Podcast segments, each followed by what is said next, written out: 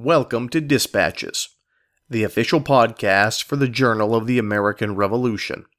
The Journal of the American Revolution publishes weekly online at www.allthingsliberty.com. For the latest in research, reviews, and commentaries, America's most important history is available free of charge at the Journal of the American Revolution. The case of vandalism uh, with the, the, Quebec Act helps highlight that there are many issues with British rule uh, before the actual hostilities of the Revolutionary War uh, began. That's Journal of the American Revolution contributor Mark Anderson discussing a bust of King George III that was destroyed in Montreal. And he's our guest today. I'm Brady Crytzer, and this is Dispatches. This episode of Dispatches is sponsored by Simon & Schuster publisher of Liberty is Sweet The Hidden History of the American Revolution by Woody Holton. Available now wherever books are sold. Hello, ladies and gentlemen, and welcome to another episode of Dispatches. I'm your host, Brady Crytzer. Today, our guest is Journal of the American Revolution contributor Mark Anderson, and he'll be discussing a uh, destruction, if you would, uh, of a bust of King George III uh, that is probably the second most famous such act uh, in, the, in the years leading up to the American Revolution. I was kind of dancing around that, if you haven't noticed, um, because there was a very famous scene, and Mark will discuss it, uh, in New York City when a statue of King George III uh, was very publicly destroyed in the streets. It was kind of a watershed moment of of rebellion in, in early America. And of course, you know, I can remember the uh, invasion of Iraq in 03 and 04, and we saw statues of Saddam Hussein toppling, and, you know, the parallels are obvious. Um, but Mark Anderson presents a pretty interesting discussion about what it means to destroy a likeness or a statue, uh, and how, even though the one in New York was probably the most famous example of this, it wasn't the only one. In fact, it wasn't even the first. So sit back, relax, and enjoy our interview with Mark Anderson. Mark Anderson, thank you for joining us. Thanks, Brady. It's wonderful to have the opportunity to talk to you again. Tell us about your background. So, um, my history, writing, researching career really began while I was uh, still an active duty Air Force officer and I started looking into uh, the role of Canada in the American Revolution for possibly an article project. But then I was uh, unhappy with the, the sources that I could find out there, so I ended up writing my own book, and uh, from there I found my uh, niche to, to channel my passion for history. And uh, two books and many articles later, I'm uh, still enjoying the chance to, to do the research and writing. What first drew your interest into this topic? So it's really the uh, convergence of uh, two different streams. Uh, first, uh, there was historical discussion of incidents surrounding King George III's bust in Montreal in many of the historical accounts of Canada and in some Canadian histories, but often they uh, uh, repeated misconceptions and had limit, limited reliance on primary sources.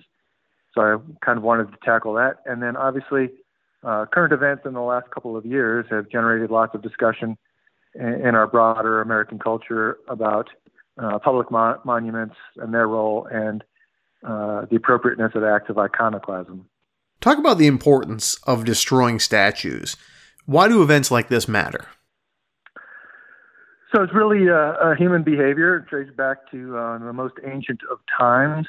Um, when a new religion or a new government takes over, uh, erasing images of past leaders or past representations. Uh, the Romans had the concept of uh, damnatio memoriae, where they would uh, effectively remove every image they could of uh, somebody who had been replaced. And that tradition continued on uh, since then. The English uh, really uh, reignited the tradition in the Reformation and English civil wars, uh, both Protestant, Protestantism and removing uh, images of kings as they had been replaced. Um, And the, the iconoclasm studies uh, talk a lot about uh, the individual iconoclasts' uh, compulsions. Uh, an attack on a leader's representation can feel like an attack on a hated individual. Um, but I really look more at the politically symbolic uh, role of destroying images, uh, statues, busts in this case, as challenging or changing authority, uh, a way to reflect or um, express new community views by uh, symbolically breaking with the past. What was the state of things in Montreal in 1774? So, uh, Montreal is one of two cities, uh, two major cities in the British province of Quebec at the time. It is the hub for the fur trade going up into the, the Great Lakes and, and, the west from there on the St. Lawrence River and, and the uh, Ottawa River. And it's really like the business center of the province of Quebec at that time, where Quebec City, the other city, is really looking the other direction for the Atlantic trade and serves as the provincial capital for the British government there. Uh, the British had only been ruling in Canada since 1760 in the French and Indian War when they uh, conquered the uh, province of New France from the French. And almost immediately, uh, Anglo merchants started coming in from Britain and the British colonies initially to supply the British Army and then uh, take advantage of their connections in the British trade world to uh, dig out a part of the uh, fur trade that was going through the St. Lawrence Valley. Um, there were hundreds, maybe a couple thousand uh, Anglo Protestant merchants in uh, Canada at the time, m- many of them in Montreal, um, but there were still tens of thousands of Catholic French Canadians that had remained after the change of imperial control in Canada. Uh, that created a situation from 1763 to 1774 that had a lot of unresolved political and cultural tensions in Canada. Uh, the Treaty of Paris passed over uh, Canada to the British, but there were guarantees of the right to practice religion and maintain property for the uh, French Catholic Canadians that are there. Um, but the uh, king also issued the Royal Proclamation of 1763 that promised that the new colonies uh, that England gained from the war would get their own representative governments like other British colonies as soon as, as it was practical. And these tensions uh, broke out into two different parties. There was one called the French Party, um, which was uh, obviously the, the French Catholics were uh, part of that, but the government took their side. Their goal was uh, to accommodate the French Catholics into the empire not exclude them from what had traditionally been a Protestant uh, empire. And then the, the, other side of that was the English party, which represented a large, large part of the merchant community that had uh, settled in Canada after the war. Uh, and they were looking for the traditional British customs of representative government and the legal traditions that they were comfortable with. And the situation lasted for uh, you know um, 11, 12 years until 1774, when the governor of Quebec, Guy Carleton, went to, had gone to England, worked with Parliament, and they crafted a new law that would establish a construct for ruling the province of Quebec, known as the Quebec Act, that passed Parliament and, and got royal approval in the summer of 1774. Why was there such anger towards the British Empire? It really comes down to the uh, Quebec Act in, in early 17, uh, late 1774, early 1775. Um, most people, uh, casual students of the uh, American Revolution, might see the Quebec Act lumped in with the uh, coercive acts that were passed, the intolerable acts uh, to punish uh, Boston Massachusetts for the, the Boston Tea Party. But really, it just happened to be coincidence that this was finally the time that the uh, British government got around to resolving the issue of uh, effectively a, a, sort of constitution for the province of Quebec. Um, it had some controversial measures in it that broke with longstanding British tradition. It uh, allowed toleration of the Catholic Church and uh, a church hierarchy within Quebec. It accommodated French Catholic participation in the government. They'd previously been excluded from the high, highest levels of government by uh, an oath requirement that basically uh, required uh, support of the Anglican Church and incorporated French uh, civil law. And all this uh, helped secure the support of the Catholic Church in Canada and the French Canadian elite. But on the other side, it broke with that longstanding British tradition, uh, did not allow for a representative assembly that the English party had been petitioning for repeatedly uh, in the intervening dozen years. And so the English party almost immediately petitioned for uh, repeal of the Quebec Act with uh, separate petitions to the House of Commons, House of Lords, and the King himself, arguing that it broke the promises of the Proclamation of 1763 that they would get a representative assembly, which had been one of the key reasons why they argued they had settled in Canada.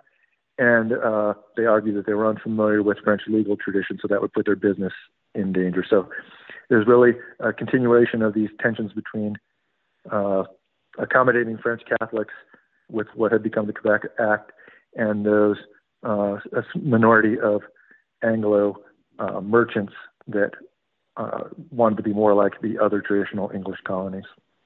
How was the bust of King George first targeted? So, uh, beginning with uh, how the, the bust ended up in Montreal, um, there's a more f- famous story of uh, the, the, destruction of King George III's equestrian statue in New York City that happens after the reading of the of Declaration of Independence in 1776. Montreal's uh, bust of King George III came from a different source. It was donated from London uh, with a relief subscription because there had been a big fire in the city of Montreal in 1765. And this subscription effort thought uh, one of its goals, besides providing relief for the, the, damage that resulted from this fire, was to encourage Canadian embrace of the British Empire. They had only been part of it for a couple of years at the point of this fire. So this bust was taken from King George, uh, King George's collection, shipped across uh, the Atlantic to Montreal, uh, stayed behind closed doors for a few years, and then in, in 1773 they finally built a place, uh, a weatherproof kiosk, to display it in Montreal in the the big meeting center, the Place d'Armes, um, which was right across from the entrance to uh, Notre Dame Church, the, the big parish church in Montreal at the time. Um, the installation, the public installation, gave French Canadians uh, an opportunity to show their growing affinity for the British government. So there are a couple uh, notable cases of French Canadians going out of their way to use this event to, to show that they had embraced uh, the king and his authority. And uh, it, being in a very public meeting area, it did reflect the king's authority. Um, and it was also a place where the uh, military garrison in Montreal would regularly parade. So it uh, put his, put King George's uh, position right out, out there for everybody to see in Montreal. And uh, it sat there for a couple of years until the night of April 30th, 1775, the night before the Quebec Act was supposed to go into place. And uh, Montreal citizens woke up the next morning to find that somebody had blackened the face of the king hung a rosary of potatoes around his neck, and from that uh, necklace of potatoes, there was a wooden cross suspended that said in French, "This is the Pope of Canada and the Fool of England." Um, so, given its timing and the, the statements and, and, implications of the, the vandalism, it was clearly a statement on the Quebec Act. How did local authorities respond to this? So immediately after it was discovered, the uh, military garrison sent some soldiers there to, to clean up the, the king's bust and restore it to a, a state of dignity. And um, different communities in Montreal started looking to blame each other. Um, nobody was immediately caught for doing this. Um, the Anglo merchant community, who would obviously be the suspects for something like this, given the, the tensions between the, the different parties in Canada, immediately put together a reward to tr- demonstrate their innocence. Uh, British Army officers uh, put together their own subscription for a reward for anybody who could provide uh, evidence of who might have been the perpetrators. And once word got back to Governor Carleton in Quebec City, uh, a few days later, he issued an official government reward. So there's all these uh, official rewards out there um, looking to find who had done this. And then, um, prompted by these rewards, it wasn't really, uh, well, I guess it, it, prompted an authorities reaction, but uh, on the May 2nd, so the day after the, the vandalism had been, discovered, uh, the British Army comes out to announce their uh, officers' reward, and a crowd assembles, and people start arguing within the crowd, and two different fights break out. In each case, they are a French Canadian um, middle to upper class person fighting with uh, an Anglo Jewish uh, person. Uh, and the Anglo Jews in Montreal had, had close connections. They were effectively in the English party, had been amongst those petitioning for uh, repeal of the Quebec Act and previous petitions for representative government. So there's, there's these fights. Uh, the authorities intervene afterwards. One of the uh, Jewish men that was involved only had to post bail uh, for good behavior. Another one was put in jail for several days, while the French Canadians received no punishment for what had, by all accounts, essentially been uh, equal responsibility, at least for these fights. So the government, uh, at least implicitly, showed uh, favoritism again towards the French party uh, in this dispute that was prompted by the Quebec Act and the vandalism. Was the bust ever destroyed or defaced again? Uh, yes. Uh, the the um, so where the, the first vandalism had uh, pretty clearly been something done by Canadians, Montrealers.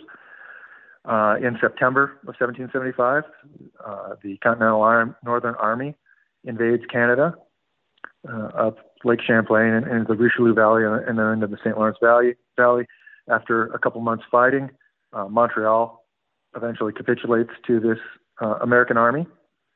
And when General Richard Montgomery takes most of his force to Quebec City for what will be his uh, uh, siege and, and, fatal attack on Quebec City, uh, he leaves behind a small garrison.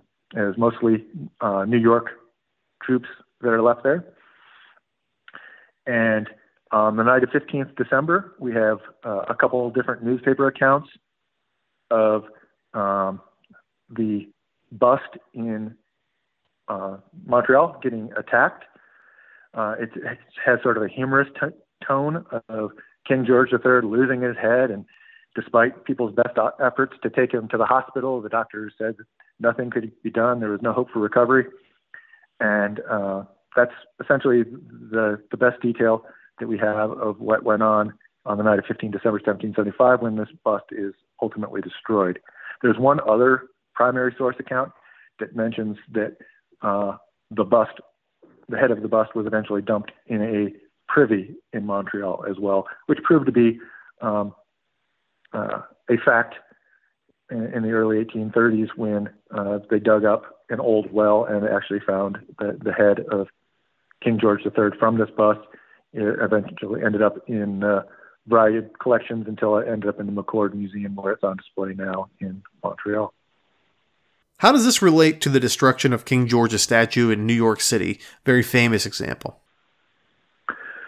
So, um, first off, there are a couple uh, similarities that I found as I, I started looking into it. Um, the, the first, uh, the more known case in New York City uh, happened on the 9th of July as there was public re- reading of the Declaration of Independence. And then that night after the reading, a group of uh, Friends of Liberty and some uh, soldiers uh, took part in tearing down the statue of King George III in New York. Um, so, with that and what happened in Montreal, these are both cases where soldiers unofficially, uh, unsanctioned, took efforts to tear down these symbols of, of royal authority. A, a, really interesting thing that I, I found was uh, a connection in the newspaper accounts of both these events, the Montreal and the New York City event that uh, take a quote from John Milton's Paradise Lost um, that is talking about Lucifer, uh, the devil, um, and his fall from heaven. And, and, the quote is, Alas, how fallen, how changed. And, and, it's used in reference to King George III, who was once respected, but now has uh, basically become an, an enemy of the American people. Um, the account from Montreal was written and published before the event in New York City ever happened. So, how did uh, the same quote end up in both newspaper accounts of Montreal and New York? There's no clear answer. It could have been coincidental. Somebody who had read the Montreal account from a few months earlier, just reusing it, could have been perhaps the same person who wrote the letter from Montreal that happened to be in New York. We know some people were in both places at both times. Or it could have just been a coincidental use of what was a common reference for the political struggles at the time and uh, disappointment, disappointment in people who the, uh, different parties thought were, were the deceivers, either the, the Patriot Americans or the King. It was used both ways. Uh, so that was an interesting connection. Uh, but most importantly, it sort of moves to the left on the timeline, uh, a pattern of revolutionary iconoclasm and removal of symbols of the king. So uh, the 9th of July, 1776 was the traditional start of this uh, iconoclasm, revolutionary iconoclasm. Really need to look back to, to the Continental Northern Army in Montreal um, half a year earlier, really starting this pattern. Um, and then uh, oh, there's a, more documentation of what happens after the 9th of July uh, destruction of the statue in New York, where this pattern continues on throughout many of the northern states, where any symbols, official symbols of the king, are publicly destroyed, and even um, private references to the king that might be considered positive are taken down, like tavern signs, uh, as an example. So that by uh, the middle of August, uh, New York's governor, governor, royal governor William Tryon, is saying that every vestige of royalty, as far as has been in the power of the rebels, has been done away. Um, so it, it, it's part of a pattern, and now really looking at Montreal and including that, that pattern actually starts earlier. Mark, how does this article help us understand the Revolutionary Era better? So the two different um, incidents with the bust uh, show a, a, couple different things. The case of vandalism uh, with the, the, Quebec Act helps highlight that there are many issues with British rule uh, before the actual hostilities of the Revolutionary War uh, began. Uh, lots of po- points of political tension, um, but that didn't necessarily equate to the sides people would take once fighting had started and it was a war between uh, patriot elements in the colonies and the king and his supporters. Um, it's something that's seen elsewhere uh, uh, throughout the colonies, but it's, it's, a great example of that. And then, most importantly, it uh, shows the importance of public symbols as expressions of authority, dating back in our history to before we were even a, a country. Um, removal of those public symbols of uh, a ruler as a sign of a, a change in community's political views and a break from its connections to the past. Mark Anderson, thanks again. Thank you very much, Brady. The music played in this episode included works by Kevin MacLeod and the Sturbridge Colonial Militia. Any unauthorized reproduction or use of this podcast, without the express written permission of the Journal of the American Revolution, is strictly prohibited. For everyone here at Dispatches, I'm Brady Crytzer saying so long.